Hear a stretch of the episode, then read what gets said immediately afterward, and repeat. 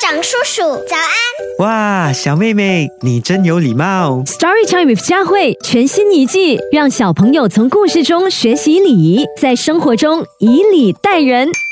嗨，你好，我是佳慧。哇，今天我们要分享怎么样的礼仪故事呢？小朋友们是不是自己在做手工的时候，或者是在做一些作业的时候，有时会犯错，有时会做的没有想象中那么的好呢？如果碰到这样子的状况的话，你是怎么处理的呢？今天要跟你分享的离故事就叫做“下一次会更好”。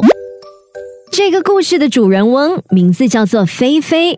菲菲呀、这个小男孩不擅长做手工，别的小朋友拿起剪刀，咔嚓咔嚓就把需要的图案剪了下来了。可是菲菲的剪刀啊，不配合他的想法，总是不听话。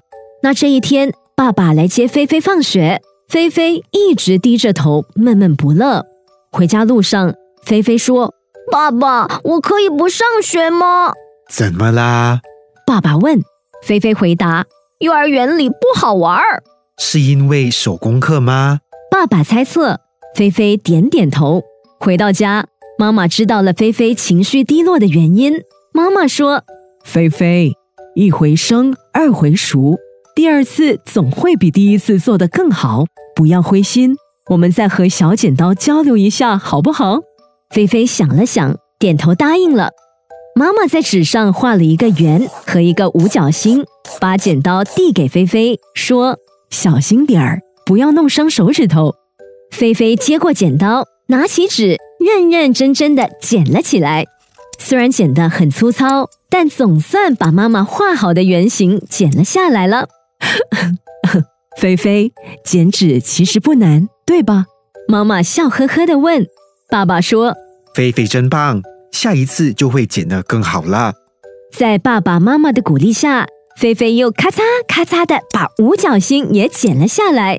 虽然一不小心剪短了其中一个角，但是菲菲仍然很开心。下一次我会做得更好。菲菲信心满满的说。我们相信你。爸爸妈妈欣慰的笑了。小朋友们喜欢这个故事吗？下一次会更好，就是希望可以提醒你，失败了也不要灰心，就算遇到挫折，我们可以很好的去处理它。有没有听过这样子的一句话？失败是成功之母。这一次没有达到理想的成果，那可能下一次能做到呢。所以千万不要气馁，不要灰心。碰到挫折时，冷静的分析失败的原因，然后调整方向，争取下一次做得更好。要记得哦，不管是小朋友或者是大人，人生路不会一直顺顺利利的，但是只要以积极的心态去面对眼前的事，只要不放弃，总会成功的哦！加油！更多精彩内容，请到 Me Listen、Spotify、Apple Podcast 或 Google Podcast 收听。